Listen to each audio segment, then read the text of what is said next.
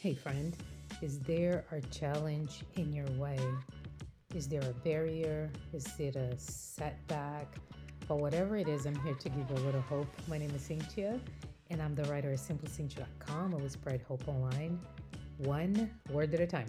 I've been there since two thousand three. Can you believe it? It's been a long time, but it's been so fun. So let's talk about setbacks. Um, setbacks happen to everyone. Here's a recent one that I had. I had a running injury that happened during my seventh marathon. I was at mile eleven, and something just went wrong. My right calf muscle was hurting, and I tried everything. I had a friend who's a P T to try to help me, take me. Nothing worked, but I decided I'm just going to walk this out, and I want to finish because I want to finish no matter what. So I did. Once I finished, my family celebrated me so well, and so did my friends. And then I was just like, I told myself, I will recover from this. So it took two months, around eight weeks, and I was fully recovered. And now it's been exactly a year since I recovered from that injury. So I'm very thankful for that. Um, I was a little discouraged during those eight weeks, I'm not going to lie to you. I didn't know until then what it meant not to run, because I've been running often. Did I have to take breaks? Yeah, like I love my breaks, I love my rest days, but not to be able to do it was something new and discouraging. But here's what encouraged me, a plan. So I learned that I needed to have a plan and not excuses. I had plenty of excuses, like, well, I've been running for a while. It's time to take a break. Or I could have said, you know, this is marathon number seven. You got to do something else. But I, my goal is to get back to the sport that I love so much. So I made a plan, okay? So here's the thing about excuses. We can all use them. They don't make us less than. I think we all have excuses. And it is only human to use them every now and then. But excuses can disguise as empowerment, okay? Excuses will make you think that being down is your destiny. You know, they'll say, oh, poor you, life sucks, and you just need to be in your negative feelings, or you just need to stay down, you know? The problem is you become what you dwell in. So if you dwell in those excuses, like, you're not going to make any progress, okay? So I didn't want to be Uh, living and breathing excuse about not being able to do what I wanted to do. So I made a plan.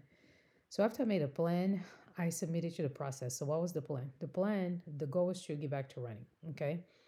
And then the process was by using rehab exercises that my doctor gave me, and I had to do those in the gym several times a week, okay?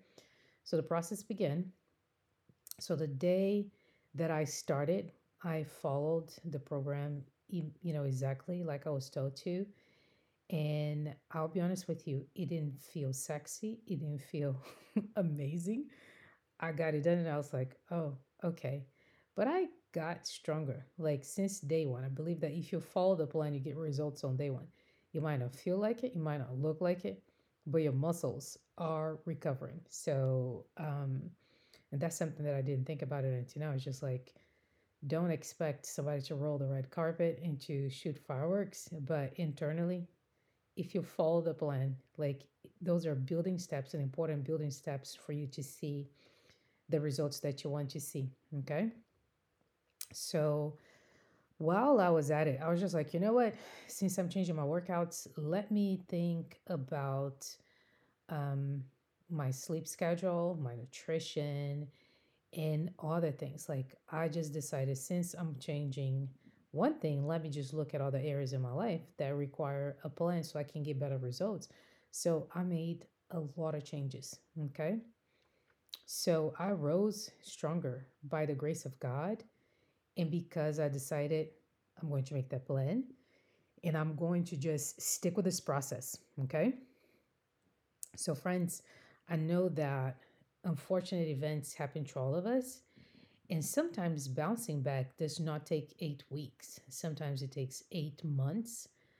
For some people, it takes years, but I just don't want you to rely on your excuses more than you rely on your plan, okay? You can either make a plan or make an excuse. Like, you can't have both. So I'm encouraging you just to be wise and to make a plan, okay?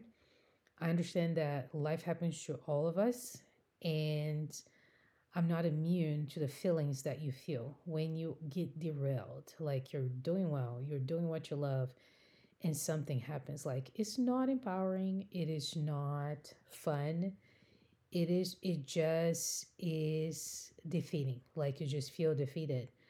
Um, but don't let the excuses lie to you, because they will disguise themselves as sources of strength, but they're really trying to pull you down, okay? So while we can be humans, while we can cry, while we can be upset, we cannot stay there. We need a plan to recover, okay?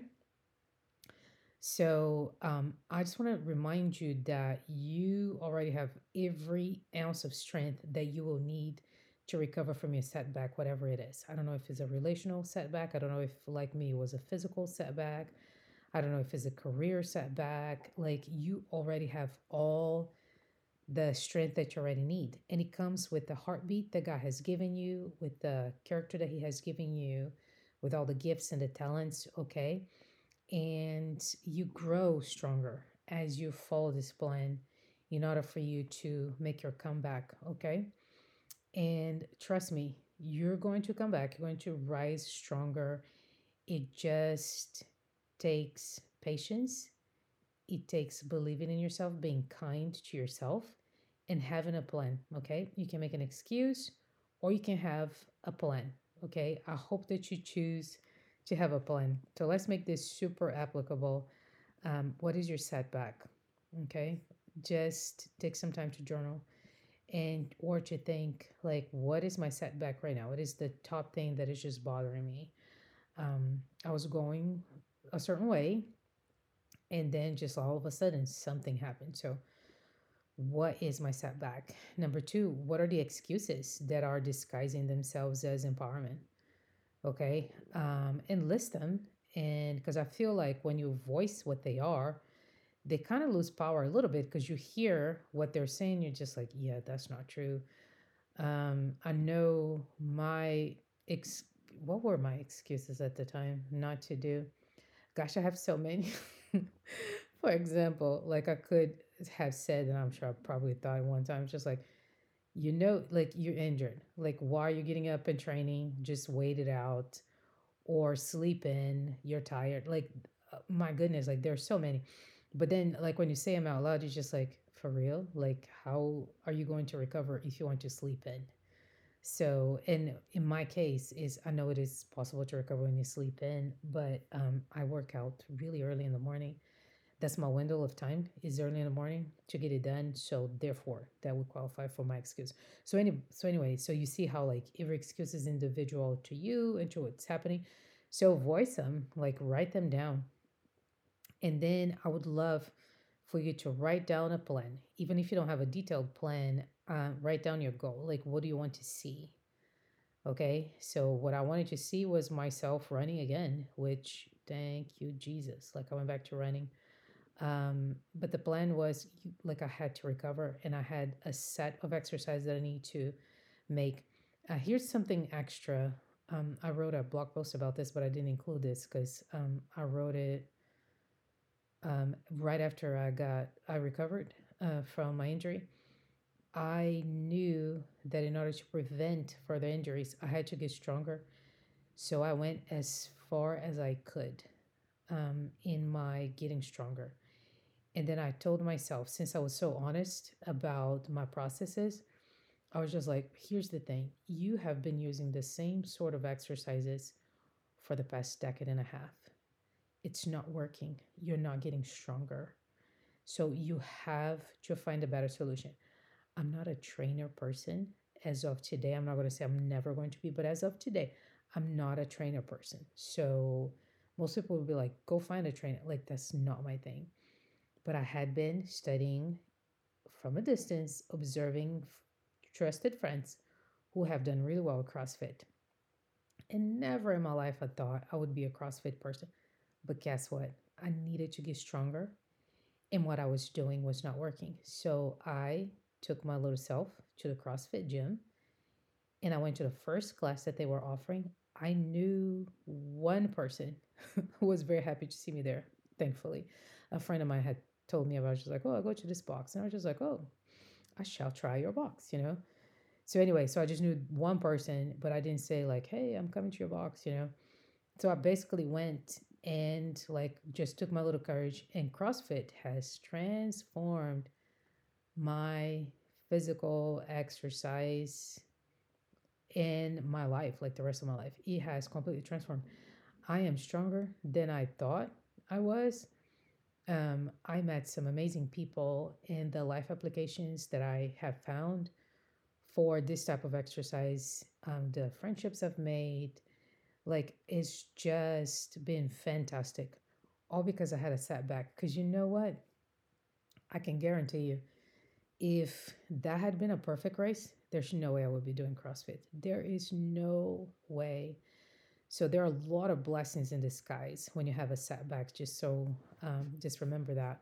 Okay. So friend, I'm going to stop um, for now. And I just want you to leave that word of encouragement. Like setbacks really can be comebacks. Just do not give up on yourself. Do not make excuses. Make a plan. This is your friend Cynthia with Simply Cynthia dot com. We'll spread hope online, one word at a time. Bye.